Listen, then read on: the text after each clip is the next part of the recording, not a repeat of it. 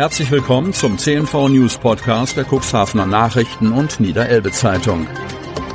In einer täglichen Zusammenfassung erhalten Sie von Montag bis Samstag die wichtigsten Nachrichten in einem kompakten Format von sechs bis acht Minuten Länge. Am Mikrofon Dieter Büge. Zunächst folgt ein kurzer Werbebeitrag in eigener Sache. Unternehmen haben die Möglichkeit, ihre Produkte oder Dienstleistungen in unserem täglichen News-Podcast per Werbespot bereits ab 349 Euro mit einer Laufzeit von sechs Tagen zu präsentieren. Mehr Infos zu unserem Werbespot unter cnv-mediakompass.de slash podcast. Montag, 13. März 2023. Blitzer leben mitunter gefährlich. Messanlagen zur Geschwindigkeitsüberwachung werden immer wieder Opfer von Vandalismus. Von Lennart Keck und Jens Christian Mangels. Kreis Cuxhaven. Sie kommen mit Spraydosen, schwerem Werkzeug oder Brandbeschleuniger. Blitzeranlagen werden in Deutschland oft beschädigt. Immer wieder gibt es Berichte über Vandalismus bei den Messanlagen zur Geschwindigkeitsüberwachung. Auch im Cuxland geht es den Blitzern mitunter an den Kragen. Mist, hat er mich gerade erwischt? Das haben sich wohl die meisten Autofahrer und Autofahrerinnen schon mal gefragt, wenn sie an einem Blitzer vorbeigefahren sind. Aber mancher übertreibt es mit der Wut darüber deutlich. In Großwörden, Kreis Stade, haben unbekannte Täter Anfang März Annette, den mobilen Blitzer des Landkreises Stade, attackiert. Im Kreis Pinneberg wurden die Scheiben des Blitzanhängers Zeus vermutlich mit einem Hammer eingeschlagen, sowie Türen und Verkleidung beschädigt. Auch das semistationäre Geschwindigkeitsmessgerät des Landkreises Cuxhaven, im Volksmund Blitzer Bernd genannt, ist in den vergangenen Jahren schon einige Male Opfer von Vandalismus geworden. Die Anlage wurde angezündet, bemalt und mit Folie eingewickelt. Zuletzt kam es Ende 2022 zu einem Vorfall, als unbekannte Farbe gegen die Scheibe der Semistation sprühten. Auswirkungen auf die Messungen hatte die Tat aber nicht. Die Station konnte kurzfristig wieder gereinigt werden, teilt Stefanie Bachmann aus der Pressestelle des Landkreises mit. Damit sich niemand an der Anlage zu schaffen macht, ist Bernd alarmgesichert und verschickt automatisch eine Meldung, sollte es zu einer Attacke kommen.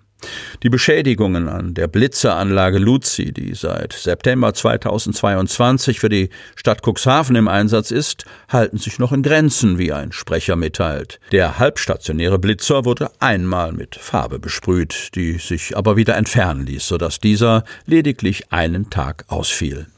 Trotz des Risikos von Beschädigungen lohnt sich das Blitzergeschäft für den Landkreis und die Stadt Cuxhaven. In den ersten beiden Monaten des Jahres 2023 wurden in der Kreisstadt mit dem mobilen Blitzer etwa 1500, mit dem halbstationären Blitzer rund 1300 Geschwindigkeitsverstöße festgestellt, wie die Pressestelle der Stadt Cuxhaven mitteilt. Neben zahlreichen Kavaliersverstößen kommt es auch immer wieder zu extremen Überschreitungen. So wurde ein Verkehrsteilnehmer bei einer zulässigen Höchstgeschwindigkeit von 30 30 kmh mit 96 Stundenkilometern geblitzt. Der Landkreis Cuxhaven hat mit seinen Blitzern in den ersten Monaten des Jahres 2023 bereits 5.379 Verstöße erfasst. Dabei wurden Bußgelder in Höhe von 300.000 Euro festgesetzt. Krieg, Fischerei und Landwirtschaft. Einige Bürger nutzten den politischen Abendtreff der CDU, um sich bei Politikern Gehör zu verschaffen. Von Tim Fischer. Bülkau. Endlich ist es wieder soweit, freut sich Bülkaus Bürgermeister Manfred Schmitz. Grünkohl satt stand auf dem Speiseplan des CDU-Ortsverbandes beim traditionellen politischen Abendtreff mit Prominenz aus der Landes- und Europapolitik. Schmitz begrüßte zunächst die Gäste und eröffnete den Abend mit einem Rundumschlag dessen, was im vergangenen Jahr in Bülkau passiert war. Für Euphorie sorgte vor allem das neue Feuerwehrhaus, welches voraussichtlich am 15. April offiziell eröffnet wird. Es folgten die Vorträge der Gäste. Nach 69 Tagen im Amt berichtete Landrat Thorsten Krüger über die Ziele und die bestehenden Herausforderungen für den Landkreis Cuxhaven. Im Anschluss sprach Klaus Seebeck über die Arbeit der CDU-Fraktion im Landtag und die Herausforderungen und Chancen der Opposition.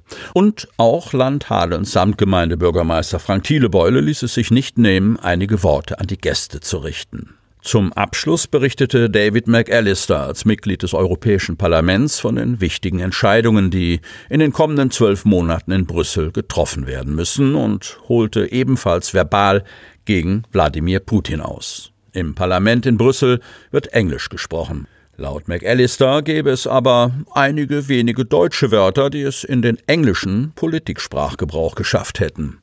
Dazu gehören Kindergarten, Sauerkraut und Apfelstrudel, aber auch philosophisch anmutende wie Zeitgeist, Weltschmerz oder Schadenfreude erzählt McAllister. Seit einigen Monaten soll aber ein neuer Begriff dazugekommen sein, der die aktuelle Situation gut beschreiben würde. Zeitenwende. Die Welt ist seit dem 24. Februar 2022 eine andere. Der Krieg, der nun schon knapp 13 Monate andauert, sei nicht nur ein Angriff auf die Ukraine, sondern auch ein Angriff auf die europäische Friedens- und Sicherheitsarchitektur. Diese hat der russische Diktator zerstört, bedauerte McAllister. Dennoch betonte er, dass die Europäische Union und der Westen selten so vereint waren.